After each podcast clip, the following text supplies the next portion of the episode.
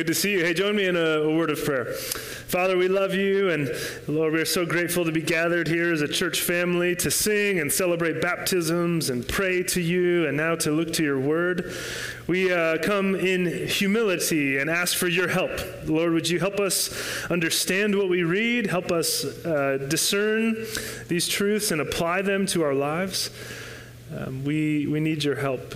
And Father, we thank you as we do almost every week, that you um, have not left us to wonder who you are or what you are like, but you have revealed yourself to us. You've shown us who you are in your word, Lord. So be pleased and glorified in our time together this morning. Pray this in Jesus' name. Amen.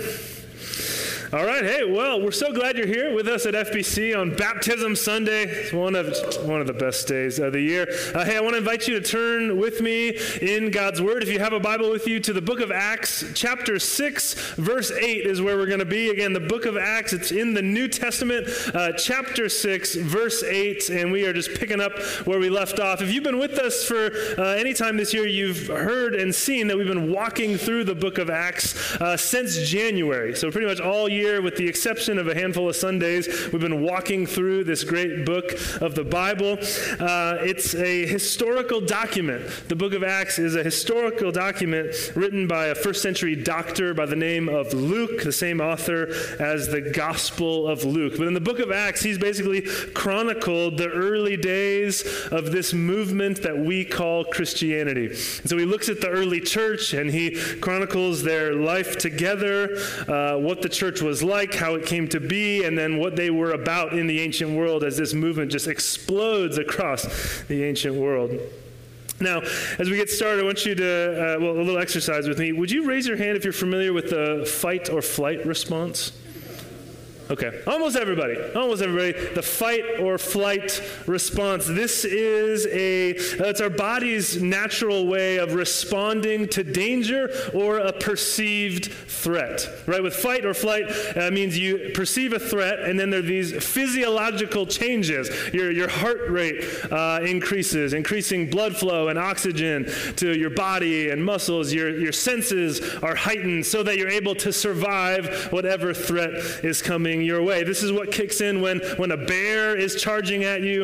Uh, this is what kicks in when you're in your bed at night and you hear some noises right outside your window and you're not sure what that's about. Um, but as we've seen, um, fight or flight kicks in not just in real moments of danger, but also when there are perceived threats when a bear is charging us, but also in a meeting when we're criticized by a coworker, or when we get a, grumpy email from one of our clients and our boss is CC'd on it, or when we're in a social situation where there's just too many people and too many complicated dynamics for us to navigate well. Our body tells us, hey, you are in life or death danger. This is a threat, and so either you need to eliminate the threat fight, or get out of the situation, flight. Many of us know this all too well as we're living in an anxious age. Our bodies ramp up with anxiety, telling us that we're in danger. But here's the deal our body often can't tell the difference between a real threat, real danger, and when it's just Karen who's upset with us and yelling at us. See what I'm saying? Sorry if your name's Karen. Um, you know what I'm talking about. And so we have to learn, we have to train our bodies and our minds. How are we going to respond to perceived threats? Our body might be telling us we're in danger, but we have to interpret that and consider am I in real life and death danger or not? But here's the question for us this morning as we think about fight or flight and threats and danger is what do we do when the perceived threat in our life is Jesus? How do we respond when the perceived threat in our life is Jesus? The reason I bring all this up, the reason we're talking about this this morning, is because in the text we encounter a group of people who are convinced that Jesus is a threat. And they choose between fight and flight, and they choose to fight. Briefly, as we get there, we'll get there. Remember where we were last week. If you weren't with us, uh, we saw this internal conflict in the life of the church, right? There were these widows that were being overlooked uh, neglected in the daily distribution of food. In the ancient world, it was very important for friends, family to take care of widows and orphans and those who couldn't provide for themselves, who didn't have the same sort of uh, social safety nets that we enjoy in our world today. But in the church, some of the Greek speaking Jews from other parts of the world were not being taken care of the way that they were supposed to be. And uh, those Jews who were more local, who spoke Hebrew, were getting more attention. Now, before we uh, you know, go further, I just want to mention I wanted to say this last week, but uh, I forgot to. This is one of those places in the Bible that would have been easy um, to leave out if you felt free to edit the Bible. Here's what I mean by that. Um, this is one of those sections that makes the leaders of the church, um, they cast them not in the best light, let's just say, right? Overlooking widows, kind of important to care for widows according to the Bible. So this isn't the, the best moment for them. And there's many passages like this that show the disciples in maybe a questionable light um, or a downright bad light. We think of Peter or others. And as we read those, it should give us confidence in the account that we read. Because if they simply made up these stories for their own personal benefit, or if they felt the freedom to simply edit and change and tweak over time the stories in such a way as to make themselves look better, as is often claimed, certainly this would be one of those stories they would have left out. Like, hey guys, can we just not include the part where the foreign widows were neglected and starving on our watch? Can we just like, just just just toss that one out? Um, no, no, I know, I know, I know. But maybe, maybe, we just like just smudge it a little bit on the page so that people just kind of skip over and don't read it as much. You see what I'm saying? But we have this account clearly given to us. I think the only reason that we still have record of this encounter today is because it really happened. And the authors of the New, Ter- New Testament didn't feel the freedom to, hey, we're going to toss this and change this and edit this. They actually said, no, this is the Word of God, and we're going to dictate it as it actually happened.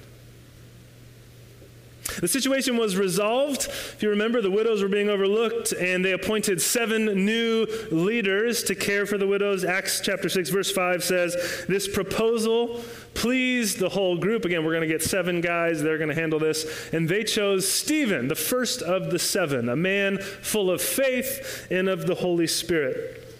The first of the seven chosen is a man named Stephen. And we're going to spend a lot of time with Stephen this week and in the next couple of weeks as we see what goes on with this trial of his. He's at the center of the story. And we learn a little bit more about him today. You already heard of it, but look at verse 8. It says, Now Stephen. A man full of God's grace and power performed great wonders and signs among the people. Opposition arose, however, from members of the synagogue of the freedmen, as it was called, Jews of Cyrene and Alexandria, as well as the provinces of Cilicia and Asia, who began to argue with Stephen. But they could not stand up against the wisdom the Spirit gave him as he spoke. so notice just first what leaps off the page is how the text describes Stephen. What does it say in verse 8? He was full of God's grace and power. I don't know about you, but if someone said that about me, I would feel flattered and encouraged. Here's a man full of God's grace and power. It's a great description. He's performing signs and wonders. It tells us he's full of wisdom and the Holy Spirit responding to objections that come his way. Now, you notice some conflict in the text, right, in verse 9. We're going to talk about this whole situation, this opposition he's facing. We'll come to that in a few minutes. But first, let's just look closely at Stephen the man. What do we learn about our brother Stephen? Uh, he wasn't one of the 12 apostles, and yet he's clearly a leader in the early church, appointed to serve. He's a, a great example for us to consider, a positive example now, don't get me wrong, many of the characters, the people in Scripture that we encounter are deeply flawed, and their flaws and their sin are on full display for all history to see, even the heroes, right? We see Peter denying Jesus, we see Moses killing people back in Egypt, we see Abraham pretending his wife was his sister and then having her marry somebody else so he's protected and safe. Remember that one? And then he does it again, just, you know. Um, we could go on and on. It's quite encouraging to read those stories, isn't it? Because then we remember wow, God uses broken people. And I know that I'm a broken person, and so maybe God could even use me.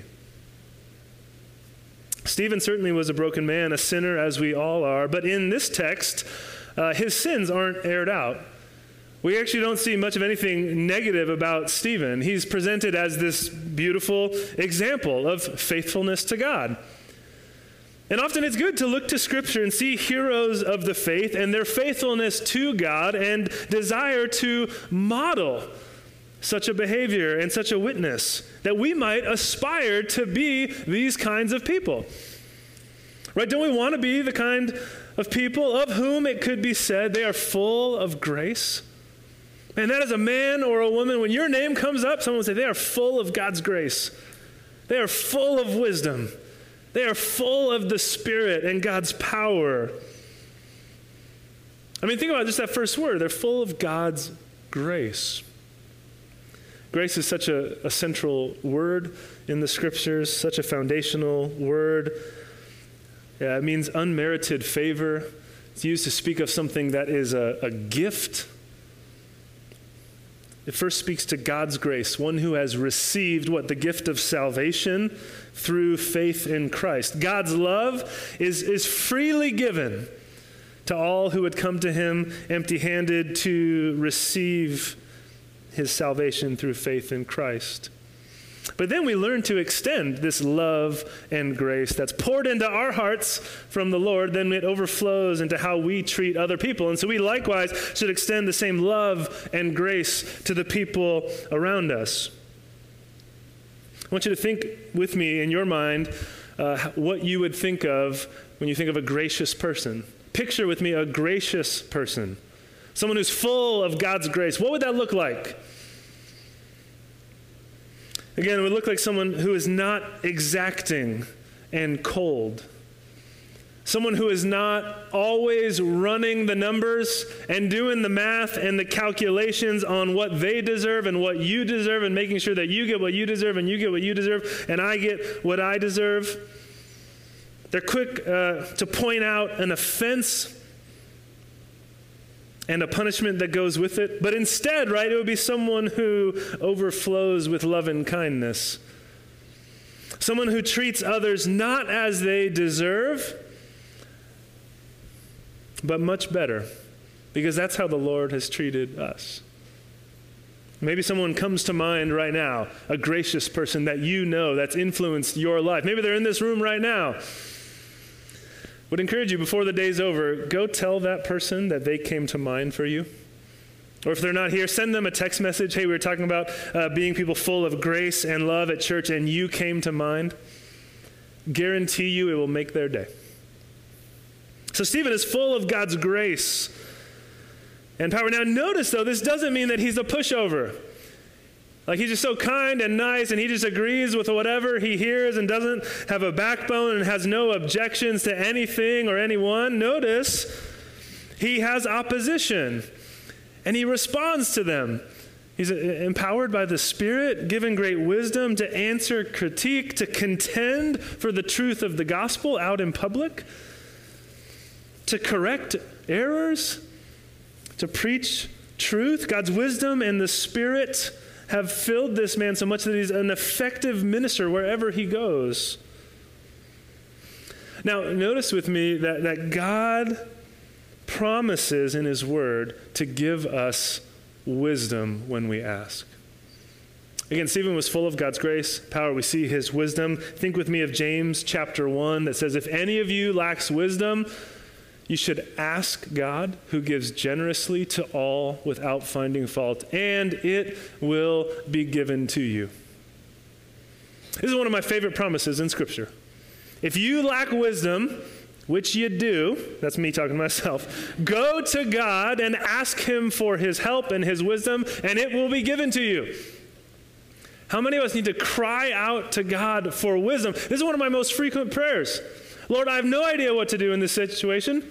I don't know what to say here. Lord, I need your wisdom. Would you help? Lord, fill me with your spirit and your wisdom and the ability to respond well in this situation, to know what to say and when to say it and what not to say and what posture to have. Lord, I need your wisdom. Would you help me? And actually, God, you said, you said if I ask you, you would give it. And so I'm going to take you up on that. I really need your help here. Oh, that we would learn to pray prayers like this Lord, grant me your wisdom.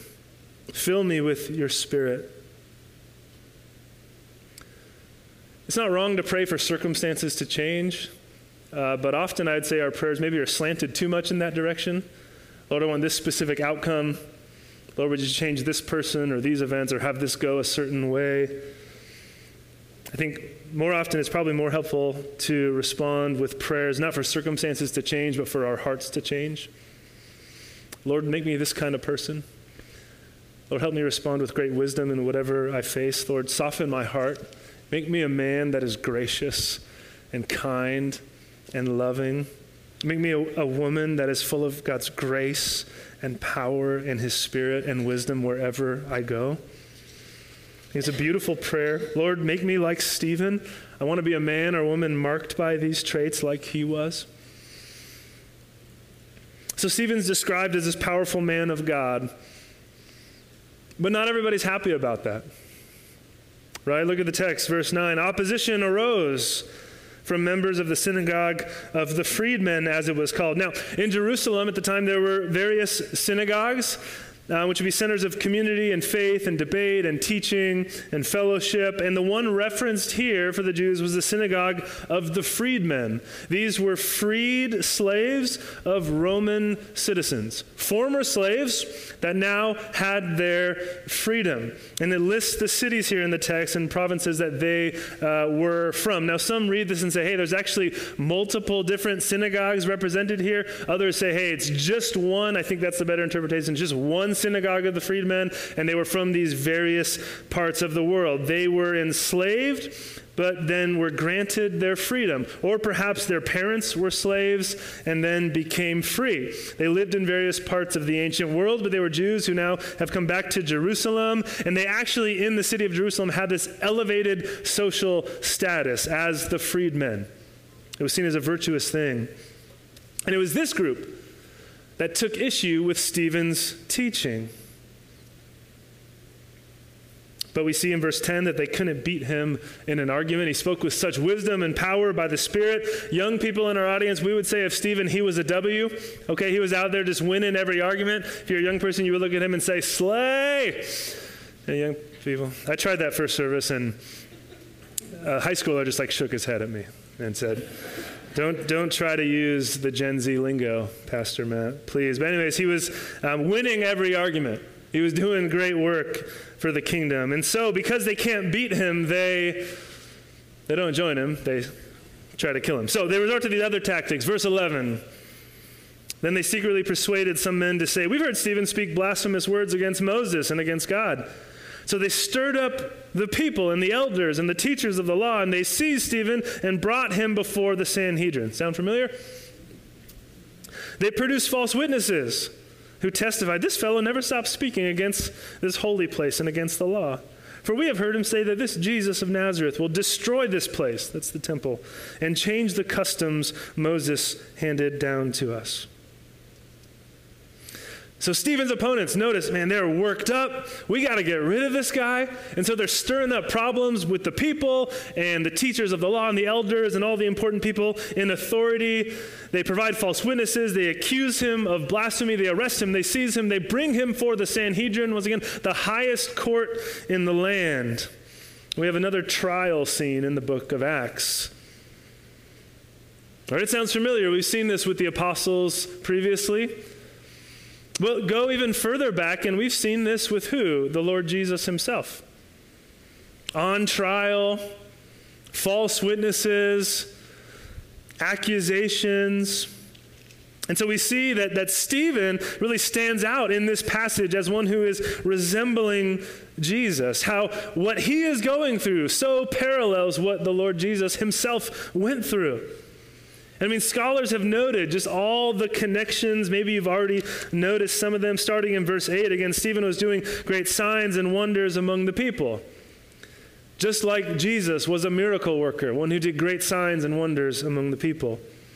Stephen's opponents, verse 10, couldn't beat him or trap him in their interactions. Just like remember how they kept trying to oppose Jesus and trap him in his words and bring these puzzling scenarios and questions to him to trick him or discredit him or get him in trouble. And each time he responded so well that eventually they stopped trying. Like, we're not going to bring any more questions of that guy. He wins every time. We see Stephen had the people stirred up against him. He's accused of what? Blasphemy and speaking against the temple. Jesus had people stirred up against him and was accused of blasphemy and speaking against the temple. Verse 12 and 13 Stephen is seized and put on trial with false witnesses. Jesus was arrested, seized, put on trial with false witnesses. There's more as we go, actually, but you get the idea. Stephen is enduring very much the same opposition and persecution that Jesus endured. And that's actually exactly what Jesus said would happen. Right? If they persecuted me, they're going to persecute you. So prepare. Don't be surprised. Expect, actually, such bumps in the road. Take comfort that even in this, there's this, this nearness and, and closeness with Jesus himself that you will enjoy as you go through suffering, as your experience parallels his. Now, here's where we got to zoom in a little bit and look at the charges that they're bringing against Stephen. And notice what they're doing. Verse 13. They pronounced, or excuse me, produced false witnesses who testified, and I love how they start here. This fellow, this fellow, this guy, never stopped speaking against this holy place and against the law. For we have heard him say that this Jesus of Nazareth will destroy this place. They're talking about the temple and change the customs Moses handed down to us. If you're an underliner in your Bible, if you're a note taker, just underline, circle, change the customs Moses handed down to us. What is their charge? He's speaking against the temple, even saying Jesus will destroy it. He's speaking against the law, the Torah, the holy word of God. He wants to change the customs that for generations we have had handed down from Moses. Now, lean in with me here, okay? If anyone's falling asleep out there, now's the time to wake up. Lean in a little bit. We got to we got to real talk. You got to understand how powerful and evocative these claims would be for the Jews to hear, for the Sanhedrin to hear such a claim, for a devout Orthodox Jew in the first century to hear these claims. If you were a devout Jew in the ancient world for generations, your identity was tied to the temple and to the law of Moses. Think about it the temple, that's the place where God dwells with his people. What makes us the people of God, they thought, is that our God dwells among us. He is here, and we have the temple to prove it. It was the center of their social life, their religious life, their economic life, this clear picture of God's presence and favor upon the people. And the law, the Torah, that separate us from the rest of the nations. We have the law of Moses, the dietary laws that say what we can eat and not eat, and those are to make us distinct from the nations around us. And we have uh, the law of circumcision that publicly that marks us as the people of God. And we have the sacrificial system in the law that tells us how we get right with God. We have these cherished boundary markers for the people of God. This is what makes us who we are. The law and the Torah, again, was so central to Jewish life. It was God's very word. One commentator even observed that some sages in the ancient world said that non existence is better than inability to recite the Torah. They're like, it's better to die than to not be able to hear the Torah or recite the Torah. That's how important it was to them. Okay, stay with me the, some of these witnesses are, again, false witnesses. And, and surely they're misrepresenting some of the nature or the claims that Jesus made, no doubt. But there's some truth here in what they're claiming. Think about it this way in Jesus, these cherished markers of identity are being understood now in new ways. And one of the tensions that the church has to deal with here and throughout the New Testament, read Galatians and, and other books, you see, man, what does it mean? They're wrestling with what does it mean to be the people of God if the old covenant and our Old Testament boundary markers of identity, the law, the temple, the land, circumcision, the dietary laws, the sacrificial system, what does it mean to be the people of God if those things no longer mark us? And they're somehow reinterpreted and centered on the person of Jesus. This is probably the biggest debate in the life of the early church. Read through the book of Acts, we'll see, like including the Gentiles. What do you mean you can become part of the people of God without circumcision, without following the Torah? One commentator explained it this way The consequences for the temple and the law are not difficult to see. Because the interface between the temple and the law are the sacrifices. So, connected with the question of how salvation is bestowed by God, the focus was in particular on the sin and guilt offerings and on the ritual of the Day of Atonement. Like, this is part of what it means to be the people of God, to get right with God. It's the law, it's the temple, the sacrificial system in the temple. And so, he goes on to say, believing in Jesus as the only one who saves from sins implies that the sins of Israel are no longer atoned for by animal sacrifices, and that purity and holiness are no longer established by rituals prescribed by the law, but rather on account of Jesus' life, death, resurrection, and exaltation. So, belonging to the people of God is now not a matter of temple and Torah observance, it's about faith in Jesus.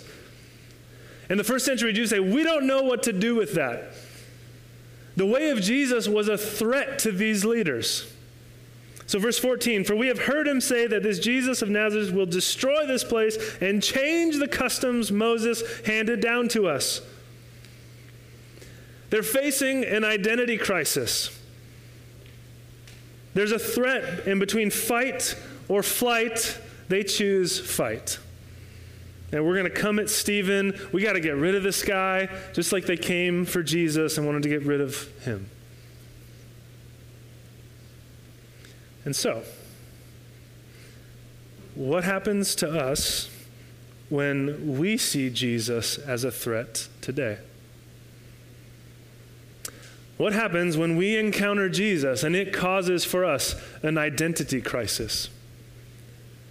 And Jesus actually is a threat to us because then we have to actually reconsider what does it mean to live the good life or to, to know God or to be a good person or whatever? What does it mean to rethink all of that if it needs to be centered on Jesus? What I thought before is being challenged. Do you see? Think of it this way we have cherished identity markers of our own. For you, it's not the temple or the Torah, most likely. For us modern day folks, we have formed a sense of, of who we are. Here's who I am. Here's what it means to be a good person, a virtuous person, to, to live the good life. Here's what I value. Here's what matters to me. And all of that is shaped and formed and wrapped up in something. Maybe for you, your identity is wrapped up in, in political affiliation right or left. Maybe for you, your identity is wrapped up in a certain social cause that you get really worked up about and post on social media about a lot. Maybe your identity is wrapped up in being a self made man. You made it. You pulled yourself up by your bootstraps. You figured life out. Look at what you've built the family, the business you've built. Maybe, maybe your identity is wrapped up in being an independent woman who doesn't need anybody else Maybe your identity is wrapped up in being an open minded person. You are inclusive, and you would never say something so offensive as Jesus is the only way to salvation. Maybe your identity is wrapped up in your sexuality. or your relationships, your boyfriend, your girlfriend, your spouse, your future spouse that doesn't exist yet, but they're the one that's going to fulfill you. Or maybe you're wrapped, uh, wrapped up in your work and your accomplishments and what you achieve. But then you encounter Jesus. You see what I'm saying? I don't think that any of us meet Jesus and have him fit neatly into our lives without a hitch. I don't think any of us, I don't, I don't care your, what your background is, where you've been, what you've done. Again, um, your story, it doesn't matter. Whenever we meet Jesus, it is what you could call a holy disruption. And if we actually encounter Jesus and then just go on living the same exact way that we've always lived, we're like, hey, Jesus, you're nice. You make me feel good about myself. Come along for the ride. I'm just going to keep doing what I've been doing. That's probably an indication that we've misunderstood what it actually means to follow Jesus. We've put it this way before um, when Jesus moves in, he rearranges the furniture. You don't have to clean up your house in order for Jesus to come over. He wants to come over, but once he gets there, he's going to take a look around and say, We're, we're going to change some things. We're going to take that weird clown painting off the wall. Don't know where you got that. Um, again, have you heard of a coaster? We're going to get you some. Um, have you heard of IKEA? Hop in the car. We're going to go take a trip. We got some work to do here. It's all for your good. It's all in love. But you, you see, when we encounter Jesus, he's going to rearrange the furniture in our lives. Following Jesus is, is bowing the knee, saying, Jesus, you are Lord. I surrender. Your will, your way. So I love so much the, um, the story you heard this morning with Cole and Kelsey in baptism, uh, where they said, you know what, um, we want to do things God's way. And that's going to mean that in our life, we're going to have to change some things. They could have encountered that uh, situation and responded differently. Talked with plenty of pastors who have had similar conversations with people preparing for marriage uh, who respond differently. So I'm not going to change. I'm not going to do things differently. It's too painful, too difficult to change. I don't want to do it. And we, we, again, profess faith or love for Jesus in our words, but then our lives don't always match. And so I can't tell you how encouraged I was, Cole and Kelsey, to see you guys encounter the Word of God and say, you know what?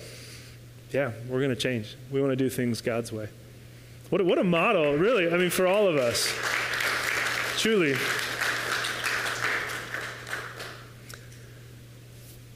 So many of us encounter Christ. We hear about Jesus and we say, well, he's a threat. He's a threat to my way of life. He's a threat to how I understand myself. And so, some of us fight him, or some of us run away from him. We choose flight. But I want to put before you that there's a third option. Again, between fight or flight, we also have the choice of surrender. Surrender means we wave the white flag rather than the war flag. Surrender means we take Jesus seriously when he told his disciples, Whoever wants to be my disciple must deny themselves and take up their cross and follow me. So, in following Jesus, there is a death, isn't there? There's a death to self, there's a death to my old way of life.